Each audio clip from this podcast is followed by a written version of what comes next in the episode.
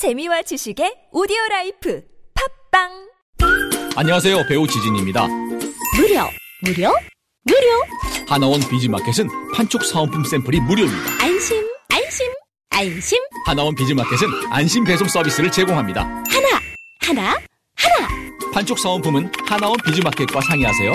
잠깐 예산 맞춤 상품 추천은 간편하게 전화하세요 02-1811-0110 뭐라고요?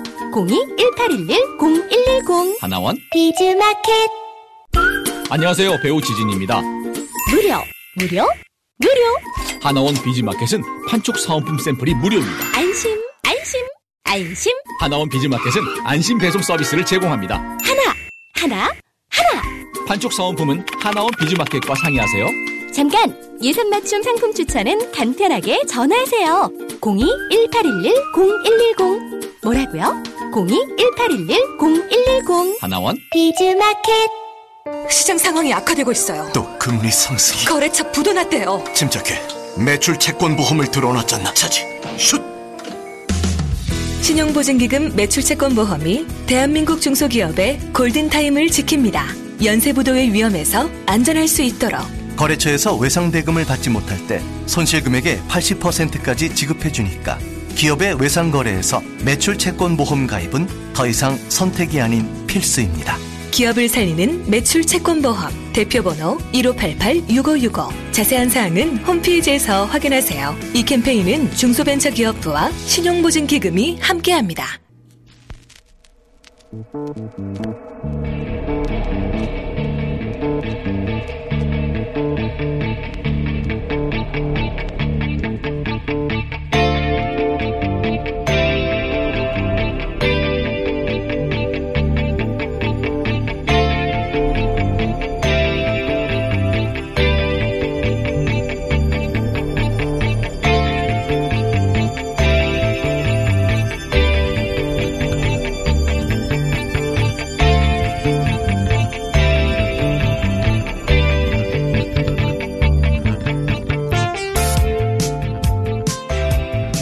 안녕하세요. 김호준입니다.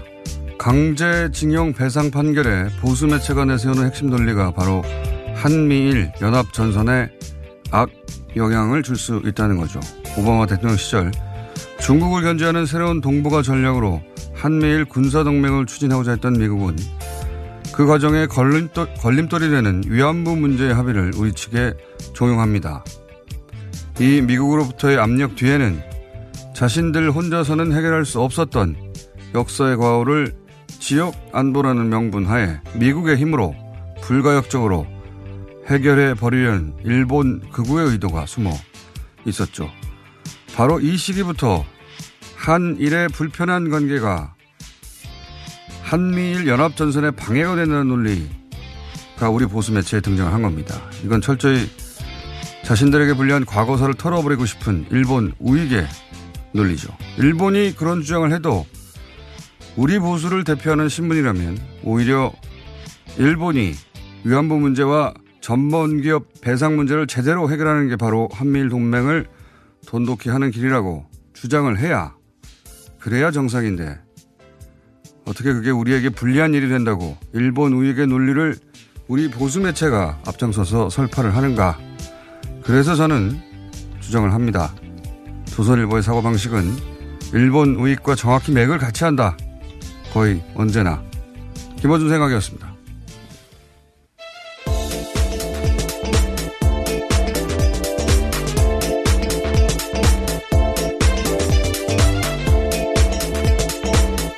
시사인의 김은지입니다. 네. 이거는 못을 박아둬야 되겠어요. 예. 이 논리가 계속 쭉 등장하는데 예를 들어서 독일의 전범 기업이 이스라엘에 배상을 하면 똑같은 거예요, 이게 논리가. 독일, 이스라엘 이 불편한 관계가 되고 그래서 독일, 미국 동맹의 문제를 일으켜서 어, 나토에 악영향을 준다. 이런 이런 논리가 상상으로라도 가능합니까? 불가능합니다. 이런 거는. 근데 이게 굉장히 터무니없는 일본 우익의 협박 논리인데 이걸 우리 보수는 그대로 받아서 그걸 자기 입으로 반복을 해요. 우리 국민을 상대로. 예.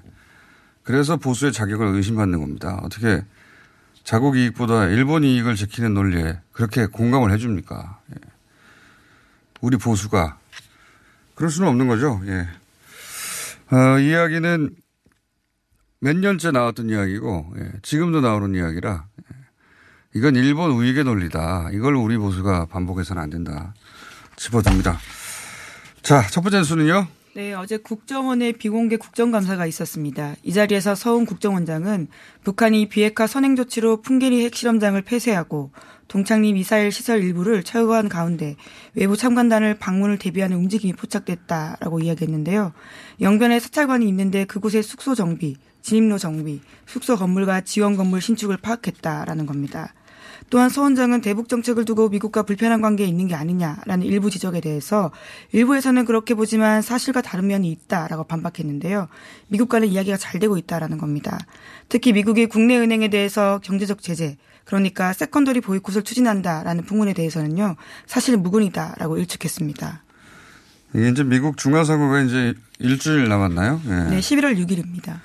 일주일 남았는데 이 중간선거 끝나면 그동안 연기하고 있었던 북미 간의 일정들이 빠른 속도로 재개가 되겠죠. 예. 네, 오늘 새벽에도 폼페이오 장관 인터뷰가 나온 바가 있는데요. 다음 주에 북한과 고위급 회담을 하겠다라고 못을 박았습니다. 이거는 이제 트럼프 대통령의 관점을 에서 바라보면 당연한 겁니다. 왜냐하면 어, 트럼프 대통령이 노벨상을 받을 유일한 기회는 내년이에요. 그때 어, 내년 초에 트럼프 어, 트럼프 대통령뿐만 아니라 노벨 평화상 후보자 추천을 받거든요. 내년 초에. 그러면 올해 말 내년 초에 무슨 일이 있어야 되는 겁니다. 제가 보는 관점에서 그렇습니다. 네, 교황 방북이라는 아주 큰 이슈도 있기 때문에. 네, 예, 교황 방북 예. 이전에 해야 네, 되는 그렇죠. 거고요. 예. 교황 이 방북해서 만들어진 무드에 트럼프 대통령이 올라타서 된 것이다. 이럴 수는 없는 겁니다. 트럼프 대통령의 입장에서는. 그래서 저는 미국 중간선거 결과가 어떻게 있든 간에, 어, 북미 간의 빠른 속도의 전개가 어, 있을 것이라고 저는 전망하고 여기 이제 경제제재 secondary 보이콧 얘기가 나왔는데 어, 이건 이 찌라시로 확 돌았거든요. 네, 네. 소위 정보지라는 이름으로서 한동안 돌았었는데요. 정부도 부인하고 있고 미국 재무부도 부인했다고 어제 JTBC가 보도했습니다. 당연한 거 아닙니까? 이게 현 정부의 가장 효과적 타격을 주는 게 대통령 지지율만 봐도 그렇습니다. 어, 경제 관련 뉴스거든요. 그러니까 북미 관계가 지금 중간선거 때문에 지금 지지부진하다 보니까 이거하고 경제를 엮어서 미국이 어, 대북 제재 문제로 우리은행에 에, 제재를 가해서 우리은행 하나가 문을 닫는다. 말이 됩니까 이게? 말도 안 되는 찌라시인데 과거에도 찌라시는 있었어요. 근데 차이가 있다면 지금은 찌라시가 카톡을 통해서 엄청나게 돌고 그걸 어, 공식적으로 국회의원들이나 청와, 청와대 출입 기자들이 사실 확인을 한다는 겁니다. 이걸 어떻게 믿, 믿는지 말도 안 되는 뉴스죠. 예, 그런 뉴스가, 어, 이재라 씨가 그 공식적인 뉴스의 지위를 가지고 어, 수면 위로 올라오는 가짜뉴스가 거기까지 간 거예요. 가짜뉴스입니다. 당연히. 어, 또 하나 어제 그 리선권 북한 조평동위원장 발언 어제 이제 네, 정세현 장관, 예, 네. 정세현 장관도 사실이라는 전제라도 전제라를 하고 그런 일이 있다면 어, 용납할 수 없다고 했는데 이게 이제 노코 뉴스에 의해서 어, 그런 발언은 없었다라는 보도가 있었어요. 예. 네, 아직까지 사실 여부가 정확하게 확인된 것들은 아닌데요. 오늘 아침 조선일보 보도에 따르면도 다른 참석자를 인터뷰하면서 그런 내용을 듣지 못했지만 경협을 잘해달라라는 직접 투자를 요청했다라는 이야기는 있었습니다. 그러니까 이게 이제 뭐 기록에 남는 게 아니고 그 자리에 앉아있던 사람들의 발언 기억으로 네, 지금 이야기가 나오고 있는데 이 사실관계 확인이 좀 필요한 것 같습니다. 네, 그 자리에 테이블, 그 테이블이 뭐 크지는 않았으니까 앉았던 사람들은 다 기억을 되돌려 보면 알 수 있겠죠. 근데 이제 어 그게 사실이 아니라는 노크뉴스의 보도가 있긴 했습니다. 네. 자, 어, 다음 뉴스는요? 네, 미국이 북한의 영변 풍계리 핵시설을 한미가 공동 검증하자라는 동시 사찰을 제안했다고 어제 저녁 MBC가 보도했습니다. 이런 내용이 다음 주로 예정된 북미 고위급 회담의 테이블에 올려질 예정이다라고 하는데요. 회담은 폼페이오 장관과 김영철 노동당 부위원장의 고위급 라인에다가 비건 대표와 최선희 외무성 부상의 실무 협상 라인까지 참여하는 확대 회담으로 진행될 거라고 합니다. 외교부 당국자를 인용해서 MBC가 이와 같이 전했는데 특히 미국 쪽에서 북한이 수긍할 만한 여러 상응 조치를 준비할 거라라는 전망도 함께 보도했습니다. 북한이 지금 불만이 있거든요. 예, 북한으로서는 영변 핵사찰까지 내놨는데 어, 미국 중간선거 때문에 미국 쪽에서 그럼 우리는 이렇게 하겠다는 대응이 없었어요. 예, 제대로. 근데 이제 그런 조치를 하겠다는 거 하나하고 또 하나는 어, 적어도 북한 문제에 있어서는 어, 우리가 당사자다 하는 걸 미국도 인정하지 않을 수 없었던 것이고, 예. 이, 이, 그, 미국이 우리 혹은 우리 군의 위상을, 어, 과거보다 높이 친다는 변화의 움직임은 여러 군데서 보입니다. 이 핵사찰 같이 하자고 하는 것도 그렇고, 어, 어제 굉장히 중요한 그 한미 안보 협의 회의가 미국에서 있었어요. 네, 워싱턴 DC에서 열렸습니다. 어, 여기서 굉장히 중요한 합의가 여러 가지가 이루어졌습니다. 하나는 지금 이제 보수 매체에서 한동안 계속 문제 삼았던 어, 군사 합의서 미국이 싫어한다. 어, 근데 여기서 동의하고 지지한다는 표명이 있었고요. 네, 매티스 장관이 직접 이야기했습니다. 예. 하도 이제 우리 보수 매체에서 난리를 하니까 어, 한미 균열이 일었다. 근데 그게 아니라고 어, 직접 그 지지 표명을 했고 그래서 오늘 0시죠. 예, 오늘 0시 기에서 NNL의 적대 행위가 전면 금지됐단 말이죠. 예. 네, 그렇습니다. 11월 1일부터 시작되는데요. 군사 남북 군사 합의에 따라서 그렇게 됐습니다. 한미 공조 균열 어쩌고 하는 뉴스가 무의미해진 거 하나가 있고 또 하나는 이제 NNL 논란, 논란도 앞으로 무의미해지겠죠. 예. 두 번째로 이게 전시 작전권 환수를 위한 회의거든요. 어, 박근혜 대통령이 사실상 무기한 연기시켰죠. 원래 네. 일정이 있었는데. 그게 이제 다시 전시 작전권 환수를 하겠다는 네, 결론을 내기 시작하게 되는 건데요. 결론을 낸 것이고 이게 문재인 정부 내에서 이루어질 가능성이 이제 생겼습니다. 어, 전시 작전권을 3단계 검증해서 가져오기로 했는데 이게 3년이 걸려도 여전히 문재인 정부 말기거든요. 그리고 여기서 핵심 중에 하나가 군사적 한반도 군사적 긴장 완화 이건데 그러니까 비핵화가 되면 어, 이 전작권도 문재인 정부 임기 내에 가져올 가능성이 높아졌다. 이런 의미가 하나 더 있고 또 하나는 어, 이건 이제 이제 곧 언론에서 다루겠죠. 아마도 전작권 한수할 때 보수 매체가 항상 주장하던 게 미군이 타국의 지, 지휘를 받지 않는다 이런 원칙이 있어요. 그 2차 대전 때 퍼싱이라고 하는 장군이 어, 유럽에서 미군이 독자적으로 훈련, 작전을 했거든요. 그러면서 미군은 건국 이래로 타군의 지휘를 받지 않는다. 이게 미군의 대원칙이에요. 그래서 전작권 환수 얘기 나오면 연합사 사령관이 미군이잖아요, 지금. 네, 미... 지금은 대장이 미군이고요. 그리고 네. 한국군 대장이 부사령관을 맡고 그렇죠. 있습니다. 그렇죠. 사령관이 네. 그 나토도 마찬가지예요. 나토도 아직도 미군이 그 사령관이거든요. 근데 어, 이 연합사 사령관을 우리 대장이 하고 부사령관을 미군 대장이 하는 걸 미군이 받아들일 리가 없다. 이게 항상 보수 매체에서 현실을 직시하라면서 나왔던 논리예요. 군사 전문가들 등장해가지고. 근데 이번에 부사령관 미군이 한다고 합의를 한 겁니다. 네, 그렇습니다. 한미가 네. 10월 30일 미국 현지에서 그와 같이 합의를 한 겁니다. 어, 그게 현실을 직시하지 못한 건 그들이었던 거예요. 있는 그대로를 인정하는 게 현실 인식이 아니고 현실이라는 게 뭐 의지로 만들어내는 거죠. 그 시점에. 이제 속이 다 시원한 뉴스입니다. 그러니까 이게 그 한국 혹은 한국군의 위상을 보여주는 어, 격상된 위치를 보여주는 거라고 보고 마지막으로 그 또 하나 거론하고 싶은 게 이것도 나올지 모르겠습니다. 뉴스에.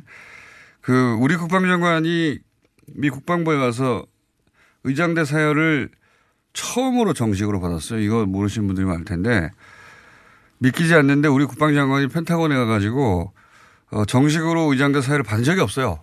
아 그런가요? 사회 네. 받는 장면 오늘 아침에 보고 왔는데요. 예, 그게 처음입니다. 처음. 없었다라니 예, 저도 몰랐습니다. 어, 물론 약식으로 환영 인사는 있었지만 그 펜타곤 정원에서 정식으로 정식 사열을 우리 국방장관이 미군으로부터 처음 받은 거예요. 어. 이게 이제 국방장관의 문제가 아니라 우리 군이 그 정도로 취급받아왔던 거거든요. 예. 어, 이것도 역시 그 위상이 격상된 걸 보여주는 것이다. 한미 관계가 이제 대등하고 정상적인 위치로 점점 어, 가고 있다 이렇게 봅니다. 예. 그런 네. 뉴스가 한꺼번에 쏟아졌는데 어, 과연 해설이 다 다른 언론에서 나올지 모르겠습니다만 제가 보기엔 그렇습니다. 예. 네, 물론 전시작전 통제권 환수 이후에도요 주한미군과 연합군사령부를 유지하기로도 합의했습니다. 그건 뭐 당연한 거고요. 네. 예, 지금까지 관계를 보면 근데 이제 어, 사령관을 우리가 하고 그리고 이번에 국방장관이 가서 정식 사회를 처음으로 받았다. 처음 받은 거예요. 참네. 자, 다음 뉴스는요? 네. 관련된 뉴스들은 다 아까 말씀드렸으니까요. 다음 뉴스로 넘어가겠습니다. 지난 6월 출범한 정부 공동조사단이 5.18 민주화 운동 당시에 계엄군이 집단 성폭행 등을 벌였다라고요. 공식 확인했습니다. 피해자 면담과 각종 자료 분석 등을 통해서 드러난 성폭행 사례만 17건이라고 하는데요. 피해자 증언을 종합해서 가해군인 한 명을 특정하기도 했지만 추가 조사는 하지 못했습니다. 이에 따라 이 자료를 넘겨받은 5.18 진상규명 조사위원회 몫으로 남아 있습니다. 아, 이게 밝혀지는데 이제 38년이 걸렸는데 이런 일은 아무리 시간이 흘러도 반드시 가해자 처벌해야 되는 거죠. 이게 어, 국가 작전 중에 그 군인이 자국민을 상대로 벌어 버린 범죄 아닙니까? 이거를 그냥 남겨두고 어, 그 세대가 지나가 버리면 이건 나라도 아닌 거죠. 예. 이건 지금 지금 밝혀졌다는 자체가 비극인 것이고, 예. 밝혀진 겁니다. 아직도 조사가 제대로 안 되고 있는데 반드시 저는 어, 아무리 오래 걸려도 가해자를 찾아내서 한두 명이 아닌 거 아닙니까, 지금. 예, 지금까지 피해자 면담 등으로만 밝혀진 게 17건이고요. 진상조사회가 꾸려져서 돌아가게 되면 더 많은 것들이 조사될 수 있습니다. 가해자가 최소한 수십 명 이상이라는 거란 말이죠. 어, 이건 반드시 찾아내서 처벌해야 된다고 봅니다. 자, 네. 하나 정도 더 하고 끝내야 되겠습니다. 오늘. 네, 삼성 바이오로직스 관련된 소식이 오랜만에 나왔는데요. 오늘 아침 한겨레 신문 보도입니다. 삼성 바이오로직스의 고의 회, 분식 회계를 입증할 smoking gun이 나왔다라는 건데요. 삼성 바이오로직스가 기업 가치를 부풀리고 삼성물산과 제일모직 합병을 사후적으로 합리화할 문건 등이 담긴 것들 발견했다라고 합니다. 이것은 금감원이 새롭게 확보한 건데 삼성바이오와 삼성그룹 미전실 사이에 오갔던 이메일이라고 하고요. 이러한 집행 계획들을 상세하게 미리 미전실에다가 음. 보고했다라고 합니다. 굉장히 중요한 뉴스네요. 예. 이게 그 간단 요약하면 무슨 말이냐면 기업 가치를 뻥튀기 했다. 이게 이제 핵심 혐의란 말이죠. 그런데 지금까지는 어떤 논리로 그 삼성이 이걸 반박해 왔냐면 기업 가치를 뻥튀기 한 방식. 그건 원래 그렇게 되게 되어 있었던 것이다. 갑자기 기업 가치를 뻥튀기 하기 위해서 만들어낸 게 아니다. 이렇게 반박해 왔는데 알고 보니까 어, 그 직전에 기업 가치를 뻥튀기 할 방법 몇 가지 를 논의하고 그 중에 하나를 선택한 거예요. 네, 계획을 세웠고 이미 보고까지 했다라고 하는 건데요. 그게 이메일로 나온 겁니다. 그러니까 원래 그렇게 되기로 되어 있었던 자연스러운 결과가 아니라 어, 방법을 생각해냈고 그 방법으로 새로운 논리를 만들어내서 대응해 왔다는 겁니다. 네, 최소 세 가지 방안이 있었다라고 하는데요. 네. 그래서 의도적으로 뻥튀기 분식 회계를 했다라고 하는 걸 입증할 매우 중요한 메일이네요.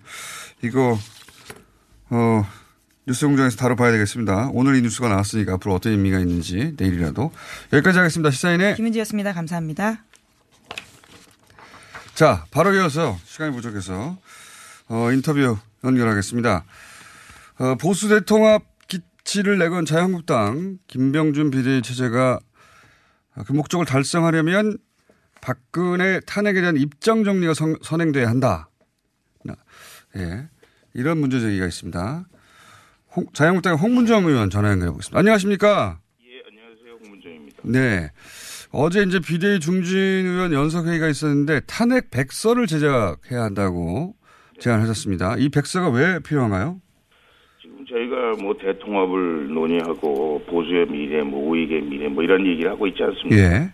그거 하기 위해서는 우리 한국당의 가장 그 중요한 그 분수령이 됐다고 말할 수 있는 예. 탄핵에 관해서 우리가 그게 없었던 것처럼 아니면 그게 몰랐던 것처럼 아니면 별 의미가 없는 것처럼 넘어가서는 안 된다. 예. 정확하게 이게 왜 탄핵이 이루어졌고 탄핵에 사람들이 무슨 역할을 했고 우리가 무엇을 잘못했고 또 이러이런 면에서는 아쉬운 점이 있고 뭘 잘했고 하는 것들에 대한 분명하고 확실한 이 정표를 만들어야 음. 우리가 그 다음에 미래를 얘기할 수 있다. 저는 그렇게 생각해서 그 백서를 주장 만들어 달라고 음. 여러 번 얘기를 했는데 아직까지 이루어지고 있지 않아서 굉장히 안타깝게 생각하고 있습니다. 그 입장 정리는 사실 전원책 조광특위 위원도 같은 문제 제기를 하지 않았었나요?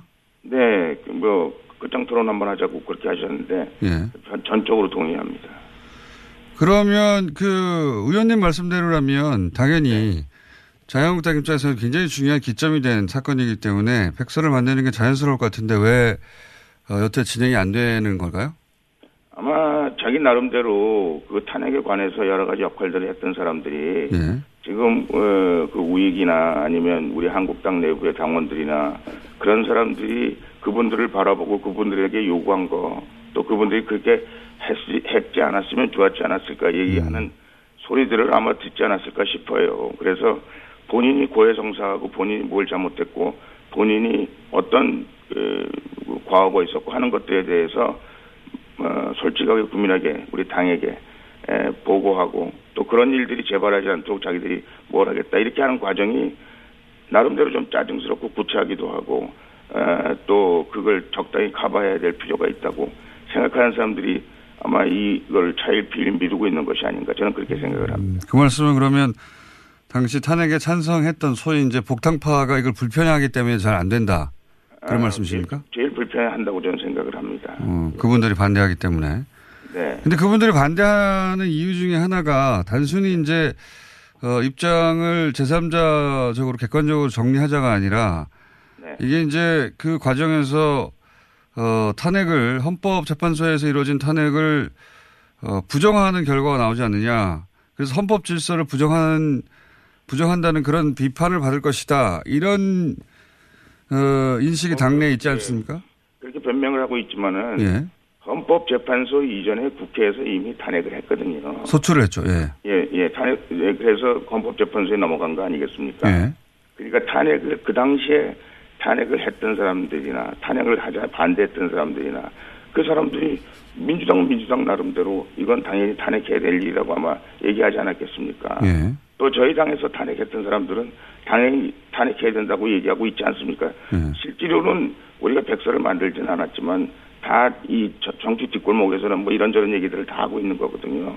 그거 자기 입장을 명명백백하게 밝히고 탄핵에 대해서 자기가 어떤 입장을 취했고 왜 그것이 필요했고 그것이 왜 정당했고 하는 얘기들이 자기들이 당당하게 얘기할 수 있어야 된다고 생각합니다.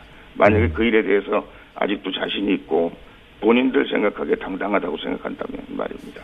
음, 그러니까 탄핵에 당시에 찬성을 했던 반대를 했던 네네. 지금 그 그때 당시에 대한 상황을 정리를 하고 다시 돌아와서 지금 다시 평가를 받자 지지자들로부터 뭐 이런 취지네요. 뭐 지지자들도 그렇고 본인 스스로도 정치를 하는 사람은 그때 일어났던 일들에 대해서 자기가 한번 성찰해 보고 자기가 무엇을 잘못했나 그리고 자기가 정말 해서는 안 될 일을 한 건가 아니면 꼭 해야 될 일을 한 건가에 대해서 자기 나름대로도 정치 그 역정에 있어서 굉장히 중요한 그런 turning point가 된 것이니까 그런 거에 대한 이어 마크가 필요하다 저는 그렇게 생각합니다. 근데 이제 또 반대하는 입장을 내세는 분들 중에 주장이 뭐냐면 그렇게 해서 이제 예를 들어서 탄핵이 탄핵의 잘잘못을 따지기 시작하면 바른미래당에 있는 어 그 새누리당 출신들 네. 그분들은 탄핵이 반드시 필요하다고 해서 당을 만든 분들인데 네. 그렇게 그 백서를 통해서 탄핵 이 잘못된 부분도 있다라고 정리가 되면 당으로 돌아올 수가 있겠느냐. 그러면 보수 대 통합을 할 수 있겠느냐. 이렇게 문제 제기하거든요. 네, 저는 뭐 이렇게 생각합니다. 정치하는 분들이 뭘 결정하는 데 있어서 항상 옳은 결정을 할 수는 없다 이렇게 생각합니다. 정치하면서 잘못 살 수도 있고 잘못 생각할 수도 있고 또 환경이 잘못 판단할 수 있도록 만들 수도 있다 저는 그렇게 생각해요. 그러나 자기가 예를 들어서 내가 탄핵을 했다. 그러나 탄핵에 대해서 내가 지금 생각해보니까 잘못했다고 생각한다.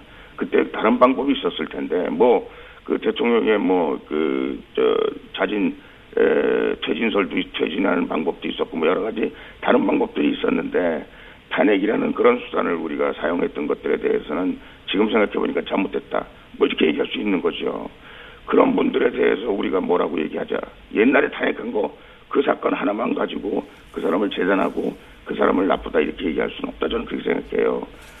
잘못 반성하고 또 그것에 대해서 자기 책임을 통감하고 다시는 그런 일들이 일어나지 않겠다고 다짐하고 뭐 이러는 과정에서 우리가 얼마든지 다시 하나가 될 수 있고 또 통합할 수 있고 같이 또 우리 미래를 향해서 나갈 수 있다. 저는 그렇게 생각합니다. 그러면 어, 소위 이제 탈당파들이 다시 복당하려면 이 탄핵에 대한 자기 반성이 있어야 된다 이런 말씀이시네요. 아 그렇죠. 그거는 음. 탈당을 했던 사람들도 마찬가지고요. 탈당을 반대했던 사람도 마찬가지고 모든 사람들이 잘못했다고 그것에 관해서 탄핵에 관해서 일어난 일들에 대해서 자기 고해성사가 있어야 된다 저는 그렇게 생각합니다. 그럼 이 탄핵에 대한 이제 고해성사라고 표현하셨는데 이 탄핵을 두고 입장이 완전히 당내에서도 갈리는 분들이 있지 않습니까? 그렇죠? 네네. 의원님처럼 어, 그건 재평가해야 한다고 말씀하시는 분들도 있고 그거는 네. 일단락 된 것이다. 역사적 평가가 네. 난 것이다 하시는 분들이 있는데 이 입장이 완전히 다르면 그거 타협하기 어려운 지점인 것 같은데 이, 아, 이 입장이 완전히 다르면 예. 제가 보기에는 보수 대통합은 있을 수가 없는 거죠. 아 그래요? 제가 예 제가 저기 항상 그 우리 의총할 때마다 그런 얘기를 하거든요. 정 이 입장에 대해서 서로가 타협할 수 없는 상황이 되면 오히려 지금은 서로 다른 노선, 서로, 서로 이렇게 달랐다. 지금도 그렇게 믿는다. 그렇게 갈 수밖에 없다. 그래서 나중에 뭐 21대 총선 이후에 우리가 하나가 되든지 뭐 정 우리가 이게 궁색하면 연합공천, 뭐라자면 어, 바른정당과 한국당이 연합공천하는 식의 연합공천이라도 해서 국민들에게 에, 이, 이 일에 대한 재평가를 받고 그리고 21대 총선이 끝난 다음에 우리가 하나가 되는 방법을 선택하더라도 이 문제에 대해서 그냥 어정쩡하게 넘어가서는 우익으로부터도 국민으로부터도 저는 그 버림을 받을 것이다 저는 그렇게 생각합니다.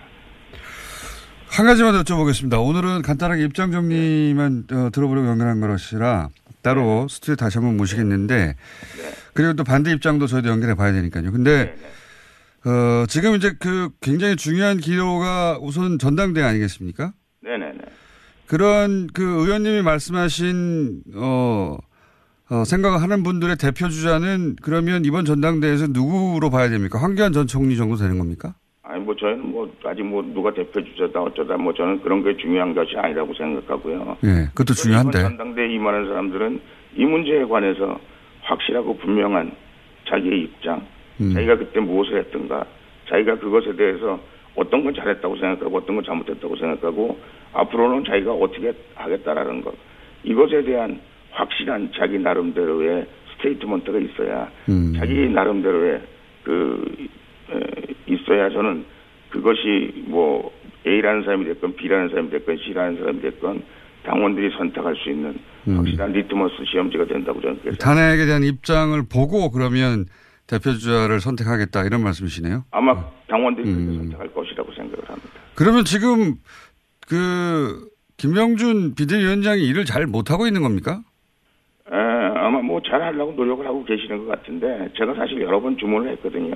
그리고 그것에 대해서 굉장히 경청을 하고 계시는데 에, 아직도 뭐 거기에 대해서 확실히 이렇게 해야 되겠다 저렇게 해야 되겠다 결정은 내리지 않고 계시는 것 같습니다. 그럴 시간은 충분했는데 결정을 못 내리는 거면 일을 잘 못하는 겁니까? 글쎄요, 뭐 제가 뭐 지금 뭐 일을 잘한다 못한다 이렇게 말씀드리긴 그렇고요. 아쉬운 예. 감은 아, 쉬운 감은 좀 있습니다. 예. 아쉬운 감은 있으시다. 알겠습니다. 이 예. 이게 이제 그 소위 보수 대통합의 가장 중요한 쟁점이 될 것 같아서 연결해 봤는데. 네네. 저희 스튜디오에 나와서 길게 좀 얘기하시죠. 네네, 그러시죠. 예. 예 오늘 여기까지 하겠습니다. 감사합니다. 네네. 지금까지 자유한국당 홍문정 의원이었습니다. 모닝똥? 제겐 사치였죠. 내가 토끼인지 토끼똥이 나인지 내가 변을 본 것인지 변을 당한 것인지 나는 바나나이고 싶다. 간혹 구렁이이고도 싶다. 아 큰일 났네. 이거 이러면 다 죽어. 미궁 대장사랑! 빅동의 추억 미궁 대장사랑이 찾아드립니다. 이건 제가 싸보니까 효과 싸보니까 써보니까 효과가 있는 것 같아요. 오빠, 요즘 샤워 어떤 제품으로 해? 당연히 헤이브로 올인원 파워바지. 샴푸, 린스, body wash가 비누 하나로 완벽하게 다 되거든. 샤워는 빠르고 편해졌지. 돈도 절약되지. 한 번 써보면 안 쓸 수가 없어. 천연 오일도 들어가 있어서 추워져도 피부가 안 땡긴다고 하던데? 비누라고 다 같은 비누가 아니야. 클래스가 달라. 비누 하나로 끝내는 빠르고 완벽한 샤워. 헤이브로 올인원 파워바. 지금 포털에서 헤이브로를 검색하세요. 국민 배우, 국민 가수. 대한민국을 대표하는 것에 붙는 국민. 그래서 국민 적금, 국민 보험은 없어도 국민연금은 있습니다. 안녕하세요. 국민연금공단 이사장 김성주입니다. 대한민국을 대표하는 노후 준비 방법, 국민연금. 내가 낸 것보다 더 많이 받습니다. 국가가 평생 지급을 약속합니다. 국민연금, 노후 준비의 기본입니다. 국민이 주인인 연금, 국민연금.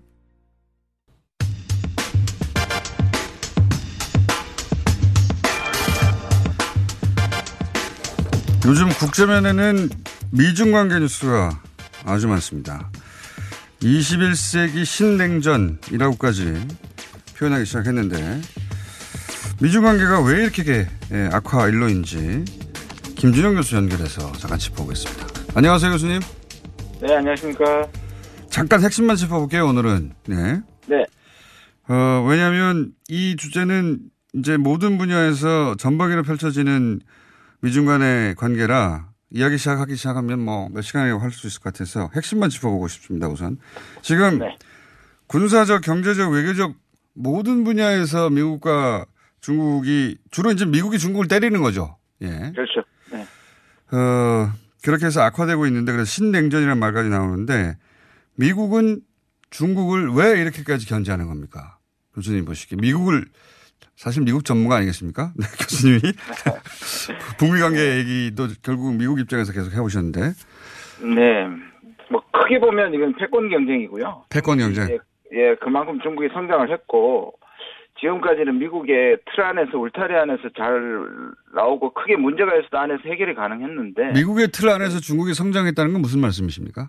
그러니까 미국의 등소평의 개혁이라는 거는 결국 사회주의는 정치 체제를 유지하고 경제는 서구식 경제 체제로 들어간 것이고 무역으로 성장했고 음. 미국식 그 자본주의 체제 안에서 돈을 벌었고 음. 미국 시장을 통해서 돈을 벌었단 말이에요. 그렇죠. 가장 음. 많이 버는 곳이. 그런 의미에서. 근데 지금 와서는 중국 이제 덩치가 너무 커졌고 그러다 보니 미국이 왜 패권이 되려고 하겠습니까? 패권이 되면 이익이 많거든요. 예. 그러다 보니 그 가지고 있던 독점적 지위가 중국한테 의해서 지금 계속 도전받는 게 싫고요.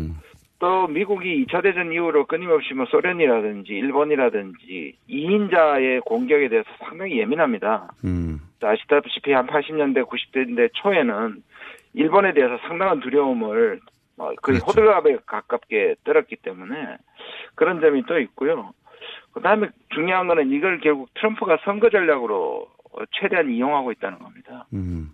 트럼프는 다른 국가에게 손해보는 것을 못 견디고 America First니까 그 부분에 대해서 중국을 음. 때리고 또 중국을 때리는 게 상당히 국민들한테 호응이 있기 때문에 이 선거 전략에서 유효하기 때문에 이것도 좀 집중되는 것 같습니다 지금. 음. 워낙 패권 국가가 2인자들을 그렇게 가혹하게 다뤄왔었고 그런데 이제 지금 중국이 미국 체제, 미국의 어, 미국 관리 가능한 체제 안에 성장하다가 이제는 그 관리 체제를 벗어날 크기가 됐고 네. 그리고 지금 선거 기간이라 마침 그런 오래된 어, 묵은 중국에 대한 감정을 일시에 서 쏟아붓고 있는 것이다. 이런 분석이시네요. 네네. 네. 네. 네. 그러면 이게 어, 대선 대선이 아니죠. 중간 선거. 이 중간 선거가 끝나면 이 조종기에 들어가는 겁니까? 보시기에? 그 이제 트럼프에 달려 있다고 보는데요. 왜냐하면 이거는 이제 결국은 아까 말씀드린 것처럼 전 세계적 차원에서 이제 패권 경쟁이 될 경우에는 네. 이게 뭐 선거 끝났다고 해서 바뀔 리는 없지 않습니까? 그렇죠. 오히려 이제 앞으로 수십 년간 갈 수도 있는 문제인데 트럼프는 이런 전, 큰 전략적 마인드가 없는 사람이거든요. 그러니까 수십 년을 바라, 네, 수십 년을 바라고 하는 게 아니기 때문에. 예. 그래서 자기한테 이익이 되거나 또는 상대방이 자기한테 굴복하는 모습을 보이거나 타협하게 되면 일시적으로 또는 트럼프의 주는 선물에 따라 그러니까 시진핑이 주는 선물에 따라 가지고 음. 일시적으로 완화할 가능성은 얼마든지 있다고 생각합니다. 이 흐름은 흐름은 패권 국가가 2인자를 다루는 흐름이긴 한데 지금 대통령이 네. 하필 트럼프 대통령이라 그게 날 갑자기 끝날 수도 있다. 뭐 완전히 끝나겠습니까마는 네. 어, 들어, 그, 시진핑이 이제, 원래, 어, 이번 달 말에 이제 정상회담을 했을 때, 예. 통상전쟁을 누, 누그러뜨리기 위해서 중국 쪽에서 아주 대폭 양보를 한다든지, 예. 그 다음 미국에 구매 계약을 한다든지 하게 되면, 일시적으로 완화될 가능성이 꽤 있다고 봅니다. 트럼프 대통령은 그럼 뭐 장기 전략보다는 그 순간순간에 비즈니스 감을 믿는 사람이니까. 네, 철저하게 그런 사람이죠. 네. 네. 그래서 우선은 이게 큰 흐름에서 패권 국가로서 미국이 이제 행패를 부리는 건데 위기감을 느끼고 그런데 그게 오래 지속될 만한 상황이긴 한데 트럼프 대통령이라서 어, 어느 순간 갑자기 또 화해 모드로 변할 수도 있다. 예, 또 원래 그 권위주의 지도자나 스트롱맨들을 좋아하니까요. 푸틴이라든지 시진핑을 좋아하니까 그런 사람들이 자기의 압박에 일종의 굴복하는 모습을 보이는다면 또, 네, 그, 갑자기 타협할 가능성도 충분히 있다고 보여집니다. 알겠습니다. 원포인트로 그 질문만 드리려고 했는데 한 가지만 더 질문 드리고 끝낼게요. 그 유럽에 다녀오셨지 않습니까? 최근에. 예, 예. 다녀오신 이야기를 못 들어서. 유럽 가신 것도 결국은 이제 북미 관계 때문에 가신 거죠? 그렇죠. 예. 유럽 외교가에서는 무슨 말을 하던가요? 이 북미 관계에 대해서? 어쩌다 보니 대통령 바로 뒤에 갔었지 않습니까? 뭐 네. 대통령도 CBI 제재 완화 얘기였다가 CBI 때문에 뭐 망신을 당했다고 내부 내부에서 많이 과장을 하는데요. 과장. 예. 그건 좀 더 과장된 보장이고요. 예. 대통령이 일단 조건부 완화, 다시 말해 비핵화 진전에 대한 조건을 달고 완화라고 얘기했기 때문에 그다음에 거꾸로 유럽도 물론 냉, 냉소적입니다만은 어, 기본적으로 원칙을 얘기한 것인데 이게 마치 한국의 이거를 이제 막고 뭔가 한반도 특히 대한민국이 너무 앞서 나간다는 부분에 대한 뭐 어, 비, 비판처럼 그런데 그렇지는 않고요. 예. 일단 음, 이유는 유럽은 상당히 지금 나- 저기 플레이가 되고 싶어 합니다. 그러니까 바깥에 있는 것보다 이 중요한 행위자가 되고 싶어 하는 측면에서 적극적으로 간섭하고 싶어 하는 게 음. 있기 때문에 아마 그런 부분에 대해서 존재감을 발휘하는 정도가 아닐까 그렇게 생각합니다. 어, 그러니까 어떤 모멘텀이 마련되면 유럽이 확 이 북미 관계의 그 뭐랍니까 어, 속도를 더 빨리 올리기 위해서 자기들도 끼어들 수 있다. 예, 그러니까 지금은 우리 편이 아니다 이런 뭐 이런 얘기할 필요는 없을 것 같습니다. 그렇군요. 알겠습니다. 그 얘기는 다음에 모시고 야- 얘기를 나눠보겠습니다. 예, 오늘 여기까지 할게요. 감사합니다. 네, 감사합니다. 네, 김준영 교수였습니다.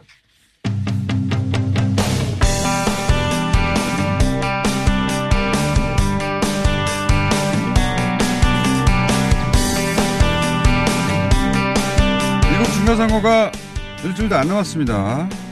요일로 따지면 일자로 따지면 5일 후인데요. 해서 한번 짚어보겠습니다. 미국 시민참여센터 김동석 상임이사를 전화 연결하는 게 아니라 한국에 급히 오셨습니다. 그 소식을 전해주러 오신 건가요? 안녕하십니까? 그렇습니다.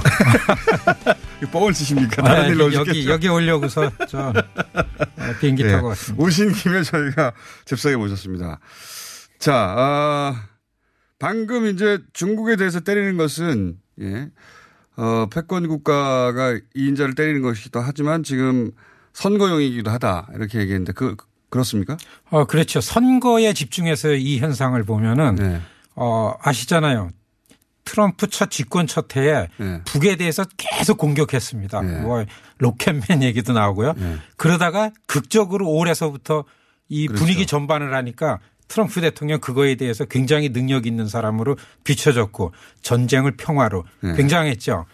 중국과도 그렇습니다. 마찬가지다. 예, 네. 이게 막 때리고 있지만 중국과 무역 전쟁을 하는 거에 대한 네. 이 영향에 있어 가지고 미국이 받는 영향과 중국이 받는 영향 네. 미국이 굉장히 두, 우려를 했습니다. 중국과 교역량이 너무 많기 때문에 중국이랑 이걸 부딪히면 미국 소비자들이 네. 굉장히 민감하게 반응이 올까봐. 중국산 가격들이 올라가고. 그렇죠. 예. 근데 예. 굉장히 미비했습니다. 아, 생각보다. 예, 심지어는 중국이 미국에서 수입하는 농축산물을 관세를 확 때렸잖아요. 예. 이거는 트럼프 지지 기반에 대한 공격이었습니다. 예. 근데 그 그때 그런 공격을 받은 다음에 중간 선거 지원 유세를 자기 농촌 지역으로 다녔는데 네. 중국이 나한테 감히 이런다라는 걸 가지고 오히려 오히려 막 한 거 이게 지지율이 올라갔죠. 그러니까 저는 아. 제가 볼 때 선거 눈으로 볼 때는 네. 이 미중 간의 무역 전쟁이 선거판에서 트럼프는 오히려 엔조이하고 있는 거 아닌가 지지율을 음. 높이고 있는 거 아닌가 이게 미국 간의 관계 변화를 볼 때 여기에 맞춰보는 게 맞다 이렇게 자기한테 보입니다. 유리하니까 계속 하겠죠. 그렇습니다. 예. 예.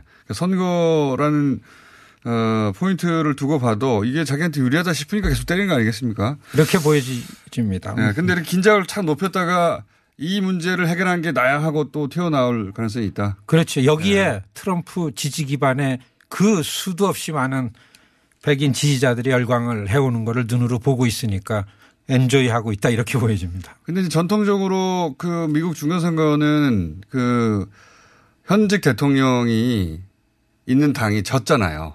대부분의 경우에. 그렇죠. 다전 것. 예. 오바마 때도 크게 졌고요. 엄청 졌죠. 2010년도. 네, 역사상 네. 가장 최대 패배라고 하는데. 그죠? 그렇습니다. 이번에 공화당도 그러면 하원은 지는 게 자명하다고 해왔는데 어떻게 전망됩니까? 그렇지. 중간 선거는 하원이 변화되는 겁니다. 네. 그래서 당연히 집권당이 하원을 내줘야 되는 거고 네. 그리고 이 의석수의 차이를 얼마나 적게 갖느냐가 이제 대통령 당이 네. 이기냐 지냐 이렇게 봐야 됩니다. 네. 만일에 하원이 다수당이 민주당하고 같다 그래가지고 야, 이 저 트럼프가 중간 선거 대패를 했다. 네. 앞으로 트럼프 정책이 뭐 어떻게 교착 상태에 빠지느냐. 이거 옳게 보는 거 아니죠. 그런 식으로 우리 워싱턴 특파원들은 한국에다 기사를 써서 보내는데. 뭐 미국의 이 트럼프 곧같지 않게 보는 미디어들도 그렇게 분위기를 만들 거라고 봅니다. 네. 그런데 이 트럼프는 지금 예, 지금 트럼프는 오히려 모든 전문가들이 상원은 한 석 내지 두 석을 지금 이긴다고 봅니다. 공화당이 예, 예. 44개하고 쉬운 개를 가지고 지금 어, 안정석이고 예. 여섯 예. 개를 가지고 하는데 네 개가 민주당 가고 두 개가 공화당 갑니다. 예. 쉬운 세석으로다가 이긴다. 이게 지금 음, 일주일 남겨놓은 판세입니다. 두 석을 더 이길 것이다. 예, 크게 이기는 거죠. 두 석을 이기는 게 크게 이기는 그럼요. 것이다. 예. 상원 하나는 뭐 대단하고 그다음에 하원은 지금 199나 200개 하고서 그다음에 200 30개 정도를 놓고서 지금 민주공화당이 고정석이죠. 음. 36개, 35개 갖고 서로 주고받는데 음. 지금 애시당초 처음에 아, 이번에 트럼프의 목표는 한 35, 5석 정도 주고서 어, 하원을 주겠다 그랬는데 이게 점점 좁혀지고 있는 게 아, 일주일 그래요? 남겨놓은 판세입니다. 음. 그리고 지난 주말에 일어났던 대형 참사들이 크게 이 판세에 영향을 안 주고 오히려 미국에서는 예, 대통령을 중심으로 이 어려운 거를 이겨내자 대통령 집중도가 높여간다. 아, 이런 현상이 좀 나타나기 때문에 앞으로 일주일 동안 굉장히 면밀하게 봐야 된다고 음. 봅니다. 김동석 상임이사님은 참고로 트럼프 대통령하고 힐러리가 붙었던 대선 때 모든 언론이 트럼프가 참패할 것이고 힐러리가 압승할 것이라고 전망을 내왔고 실제 그럴 때 아니다. 트럼프 그 실제 요새 현장을 가보면 트럼프 대통령이 백인들 특히 이제 시골의 백인들한테 지지를 굉장히 받고 있고 그게 여론조사에 안 잡히고 있는데 그런 사람들은 여론조사에 응하지 않기 때문에 트럼프 대통령이 이길 가능성이 높다라고 전망하신 제가 아는 유일한 분이에요. 그래서 그, 제가 어 귀담아 듣습니다. 미국 선거에 대한 분석은. 네, 그 지금 항상 맞으실 수는 없겠죠. 네, 그런데 자신 있게 말씀드릴 수 있는 거는 예. 2008년도 오바마였습니다. 예. 그때도 힐러리가 어떻게 흑인이 예. 근데 그때 제가 이제 빠꼬미로 등장을 한 거죠. 왜냐하면 예, 오바마의 선거도 예, 현장을 가지 않으면 못 봅니다. 예, 현장을 꼭 가시잖아요. 그렇죠. 예. 그, 그다음에 트럼프도 트럼프도 볼 수가 없었어요. 주류 언론이. 네. 트럼프는 주류 언론이 쫓아오지 못하는 미국의 제일 허름한 시골로만 다녔습니다. 예. 그러니까 이번에 중간 선거도 그렇죠. 거기에 유세현 트럼프 유세현장에 우리 기자가 한 명도 없고 갈 수가 없죠. 예. 유일하게 그 유세현장에 참여했던 한국인이에요. 김동수 이사님. 그래서 그 현장 분위기를 보고 아 이건 예사롭지 않다. 시골에서의 그 백인들의 트럼프에 대한 열광은 대단하다. 이게 여론조사에 안 잡히는데 이게 틀림없이 표심으로 작용할 거라고 말씀하셨죠. 트럼프가 만들어낸 게 공화당, 민주당, 트럼프당 만들었습니다.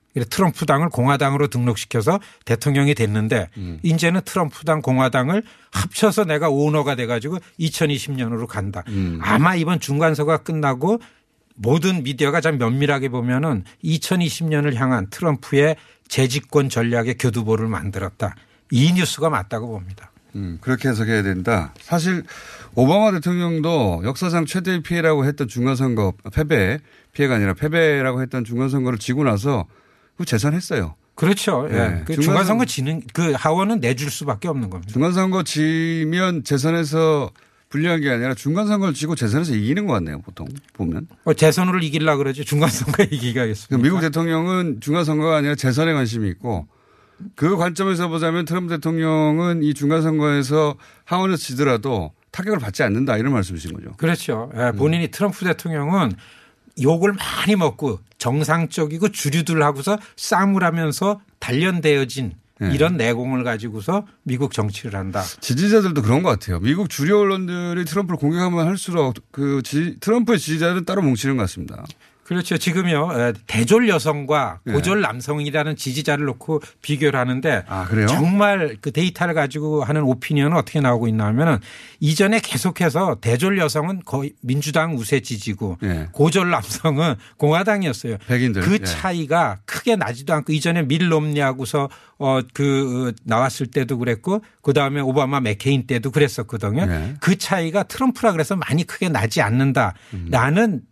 데이터 분석 결과가 나오는 거를 좀 삐따다하게 보려는 이그 음. 여론 전문가들이 예, 그 이 트럼프 지지자들은 이런 기층이다라는 걸 강조하느라고 나오는 아, 의견이다. 이렇게 그러니까 보는 게 맞습니다. 대, 졸 여성들은 트럼프를 싫어하고 트럼프를 좋아하는 지층은 주로 고졸 남성이다. 그렇죠. 네네. 이걸 고졸 남성, 그러니까 교육받지 못한 남자들이나 좋아하는 대통령으로 만들고 싶은 주류 언론의 미국 주류 언론의 프레임이군요, 이게. 그렇죠. 그 음. 프레임이 음. 이전부터 있었던 거지 지금 특별히 나타난 게 아니고 오히려 트럼프는 그런 프레임 안에 들어가 있는 자기 지지 기반이 훨씬 더 고정화됐다. 음. 이런 평가가 나옵니다.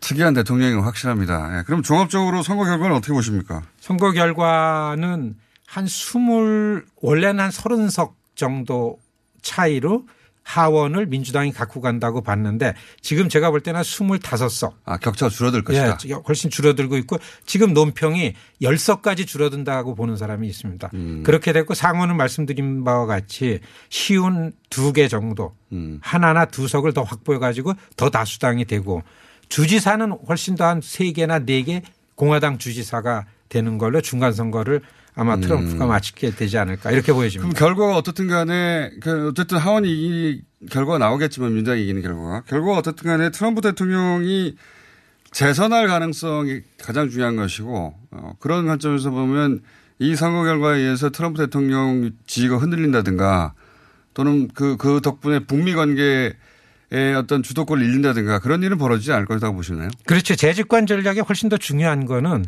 외교 정책보다는 미 국내 이슈에 대해서 트럼프는 지금 트럼프 캠프는 아, 저, 그 관찰하고 있다고 봅니다. 지금 이그 이민자들이 지금 물밀듯이 남쪽으로부터 몰려오지 네, 않습니까? 네, 네. 이거에 대해서 막아내야 되고 며칠 전에는 미국 땅에서 태어난 사람 무조건 시민권을 주던 헌법 규정 사항도 안 돼, 아니다. 바꿔야 미국, 되겠다. 미국 시민들이 좋아해요 그런 결정. 그 지금 그 숨은 트럼프 지지자들이 그걸 열광하는 걸 지금 보고 있다고 봅니다. 아. 그래서 트럼프 재집권 전략을 위한 2019년 20년도에는 반이민 분위기는 더 어, 가중이 되고 고조되지 않을까 좀 두려운 생각입니다.